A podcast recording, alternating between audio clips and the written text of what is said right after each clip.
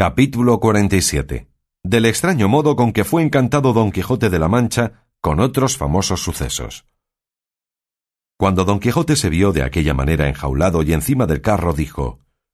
Muchas y muy graves historias he yo leído de caballeros andantes, pero jamás he leído ni visto ni oído que a los caballeros encantados los lleven de esta manera y con el espacio que prometen estos perezosos y tardíos animales, porque siempre los suelen llevar por los aires con extraña ligereza, encerrados en alguna parda y escura nube, o en algún carro de fuego, o ya sobre algún hipogrifo o otra bestia semejante. Pero que me lleven a mí ahora sobre un carro de bueyes. Vive Dios, que me pone en confusión. Pero quizá la caballería y los encantos de estos nuestros tiempos deben de seguir otro camino que siguieron los antiguos. Y también podría ser que como yo soy nuevo caballero en el mundo y el primero que ha resucitado el ya olvidado ejercicio de la caballería aventurera, también nuevamente se hayan inventado otros géneros de encantamentos y otros modos de llevar a los encantados. ¿Qué te parece de esto, Sancho, hijo? No sé yo lo que me parece, respondió Sancho, por no ser tan leído como vuestra merced en las escrituras andantes. Pero con todo eso osaría afirmar y jurar que estas visiones que por aquí andan, que no son del todo católicas. ¿Católicas? Mi padre, respondió don Quijote. ¿Cómo han de ser católicas si son todos demonios que han tomado cuerpos fantásticos para venir a hacer esto y a ponerme en este estado? Y si quieres ver esta verdad, tócalos y pálpalos, y verás cómo no tienen cuerpo, sino de aire, y cómo no consiste más de en la apariencia. Par Dios, señor, replicó Sancho, ya yo los he tocado, y este diablo que aquí anda tan solícito es rollizo de carnes, y tiene otra propiedad muy diferente de la que yo he oído decir que tienen los demonios, porque según se dice, todos huelen a piedra azufre y a otros malos olores.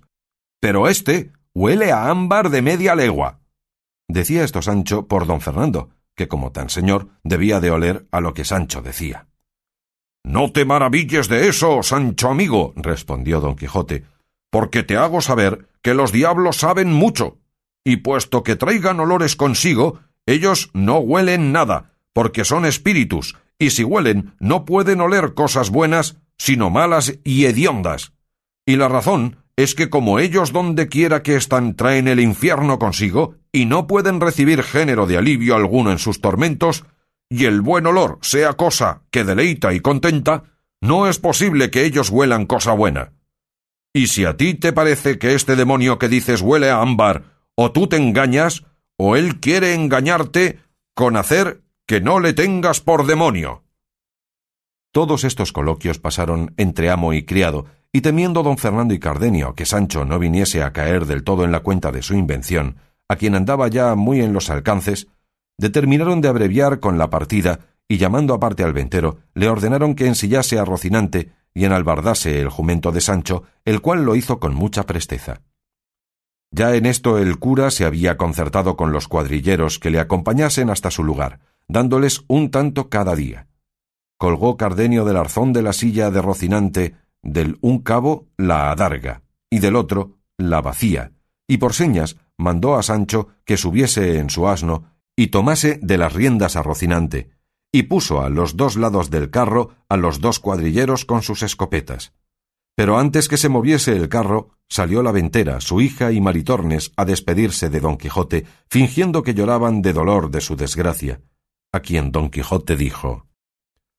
No lloréis, mis buenas señoras, que todas estas desdichas son anexas a los que profesan lo que yo profeso, y si estas calamidades no me acontecieran, no me tuviera yo por famoso caballero andante, porque a los caballeros de poco nombre y fama nunca les suceden semejantes casos, porque no hay en el mundo quien se acuerde de ellos. A los valerosos sí, que tienen envidiosos de su virtud y valentía a muchos príncipes y a muchos otros caballeros que procuran por malas vías destruir a los buenos. Pero con todo eso, la virtud es tan poderosa que por sí sola, a pesar de toda la nigromancia que supo su primer inventor Zoroastres, saldrá vencedora de todo trance y dará de sí luz en el mundo, como la da el sol en el cielo. Perdonadme, fermosas damas, si algún desaguisado por descuido mío os he fecho, que de voluntad y a sabiendas jamás le di a nadie, y rogad a Dios me saque de estas prisiones donde algún malintencionado encantador me ha puesto, que si de ellas me veo libre, no se me caerá de la memoria las mercedes que en este castillo me habéis fecho para gratificallas, servillas y recompensallas como ellas merecen. En tanto que las damas del castillo esto pasaban con don Quijote, el cura y el barbero se despidieron de don Fernando y sus camaradas, y del capitán, y de su hermano, y de todas aquellas contentas señoras, especialmente de Dorotea y Lucinda. Todos se abrazaron y quedaron de darse noticia de sus sucesos, diciendo don Fernando al cura dónde había de escribirle para avisarle en lo que paraba don Quijote, asegurándole que no habría cosa que más gusto le diese que saberlo, y que él asimismo le avisaría de todo aquello que él viese que podría darle gusto, así de su casamiento como del bautismo de Zoraida y suceso de don Luis y vuelta de Lucinda a su casa. El cura ofreció de hacer cuanto se le mandaba, con toda puntualidad. Tornaron a abrazarse otra vez, y otra vez tornaron a nuevos ofrecimientos. El ventero se llegó al cura y le dio unos papeles, diciéndole que los había hallado en un aforro de la maleta donde halló la novela del curioso impertinente, y que pues su dueño no había vuelto más por allí, que se los llevase todos, que pues él no sabía leer, no los quería. El cura se lo agradeció, y abriéndolos luego vio que al principio de lo escrito decía Novela de Rinconete y Cortadillo, por donde entendió ser alguna novela, y coligió que pues la del curioso impertinente había sido buena, que también lo sería aquella, pues podría ser fuesen todas de un mismo autor, y así la guardó, con prosupuesto de leerla cuando tuviese comodidad. Subió a caballo, y también su amigo el barbero, con sus antifaces, porque no fuesen luego conocidos de don Quijote, y pusiéronse a caminar tras el carro. Y la orden que llevaban era esta. Iba primero el carro, guiándole su dueño. A los dos lados iban los cuadrilleros, como se ha dicho, con sus escopetas. Seguía luego Sancho Panza sobre su asno, llevando de rienda a Rocinante. Detrás de todo esto iban el cura y el barbero sobre sus poderosas mulas, cubierto los rostros, como se ha dicho, con grave y reposado continente, no caminando más de lo que permitía el paso tardo de los bueyes. Don Quijote iba sentado en la jaula, las manos atadas, tendidos los pies y arrimado a las verjas, con tanto silencio y tanta paciencia como si no fuera hombre de carne, sino estatua de piedra. Y así, con aquel espacio y silencio caminaron hasta dos leguas, que llegaron a un valle donde le pareció al boyero ser lugar acomodado para reposar y dar pasto a los bueyes. Y comunicándolo con el cura, fue de parecer el barbero que caminasen un poco más, porque él sabía detrás de un recuesto que cerca de allí se mostraba, había un valle de más hierba y mucho mejor que aquel donde parar querían. Tomóse el parecer del barbero, y así tornaron a proseguir su camino.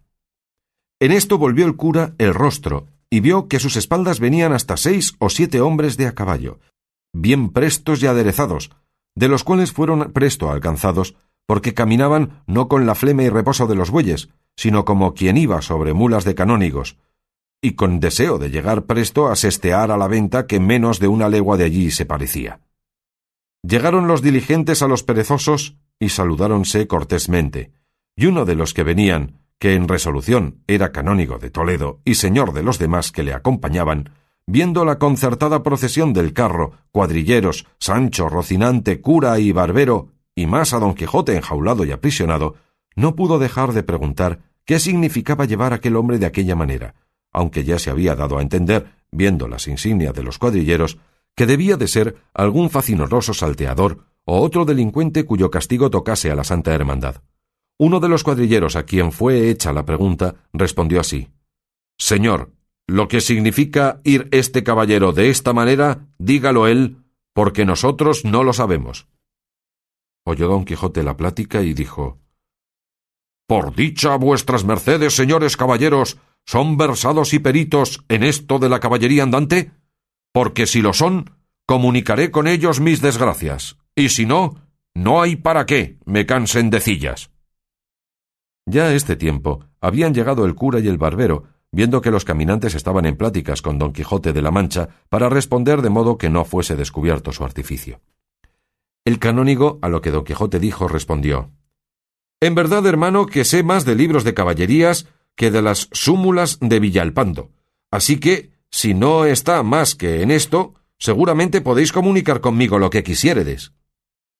A la mano de Dios, replicó don Quijote. Pues así es, quiero, señor caballero, que sepades que yo voy encantado en esta jaula por envidia y fraude de malos encantadores, que la virtud más es perseguida de los malos que amada de los buenos. Caballero andante soy, y no de aquellos de cuyos nombres jamás la fama se acordó para eternizarlos en su memoria, sino de aquellos que a despecho y pesar de la misma envidia y de cuantos magos crió Persia, brahmanes la India, ginosofistas la Etiopía, ha de poner su nombre en el templo de la inmortalidad para que sirva de ejemplo y de echado en los venideros siglos, donde los caballeros andantes vean los pasos que han de seguir si quisieren llegar a la cumbre y alteza honrosa de las armas.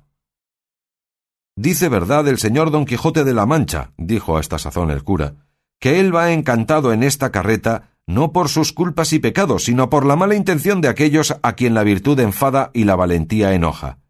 Este es, señor, el caballero de la triste figura, si ya le oístes nombrar en algún tiempo, cuyas valerosas hazañas y grandes hechos serán escritas en bronces duros y en eternos mármoles, por más que se canse la envidia en escurecerlos y la malicia en ocultarlos. Cuando el canónigo oyó hablar al preso y al libre en semejante estilo, estuvo por hacerse la cruz de admirado y no podía saber lo que le había acontecido, y en la misma admiración cayeron todos los que con él venían. En esto Sancho Panza, que se había acercado a oír la plática, para adobarlo todo, dijo Ahora, señores, quiéranme bien o quiéranme mal por lo que dijere. El caso de ello es que así va encantado mi señor Don Quijote como mi madre.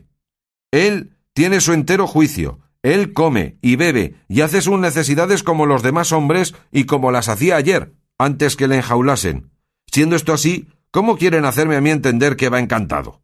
Pues yo he oído decir a muchas personas que los encantados ni comen, ni duermen, ni hablan, y mi amo, si no le van a la mano, hablará más que treinta procuradores. Y volviéndose a mirar al cura, prosiguió diciendo Ah, señor cura, señor cura, pensaba vuestra merced que no le conozco, y pensaba que yo no calo y adivino a dónde se encaminan estos nuevos encantamentos?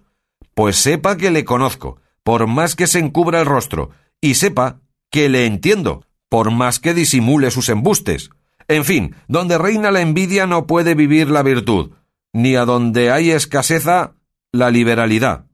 Mal haya el diablo, que si por su reverencia no fuera, esta fuera ya la hora que mi señor estuviera casado con la infanta Micomicona y yo fuera conde, por lo menos. Pues no se podía esperar otra cosa, así de la bondad de mi señor, el de la triste figura, como de la grandeza de mis servicios. Pero ya veo que es verdad lo que se dice por ahí, que la rueda de la fortuna anda más lista que una rueda de molino, y que los que ayer estaban en pinganitos hoy están por el suelo. De mis hijos y de mi mujer me pesa, pues cuando podían y debían esperar ver entrar a su padre por sus puertas hecho gobernador o visorrey de alguna ínsula o reino,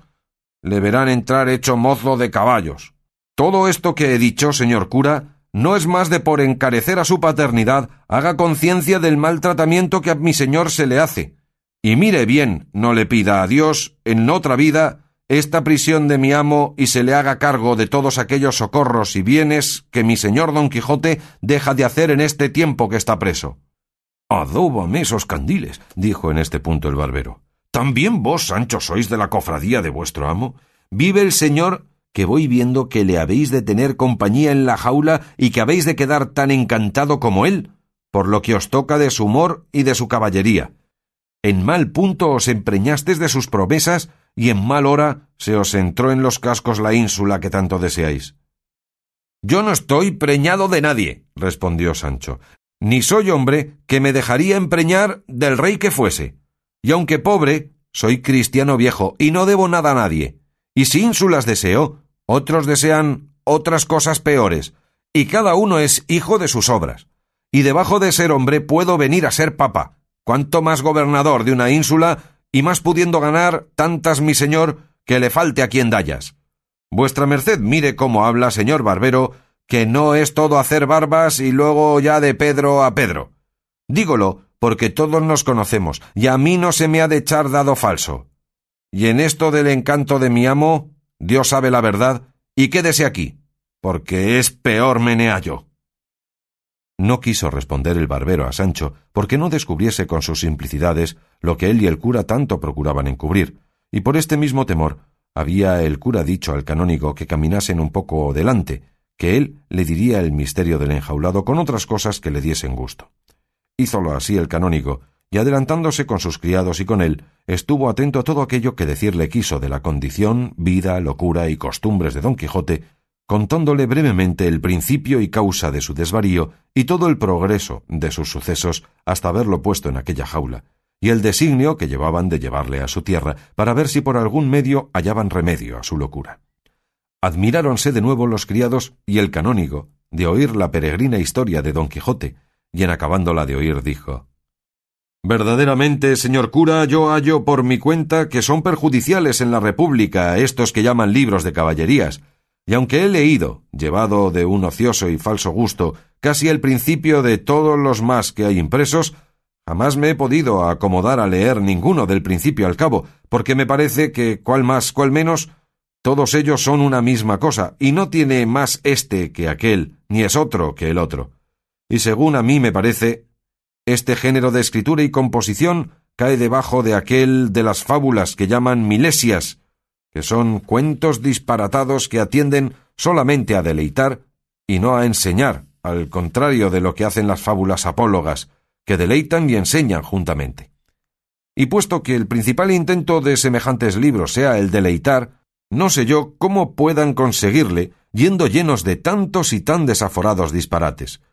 Que el deleite que en el alma se concibe, ha de ser de la hermosura y concordancia que ve o contempla en las cosas que la vista o la imaginación le ponen delante, y toda cosa que tiene en sí fealdad y descompostura no nos puede causar contento alguno.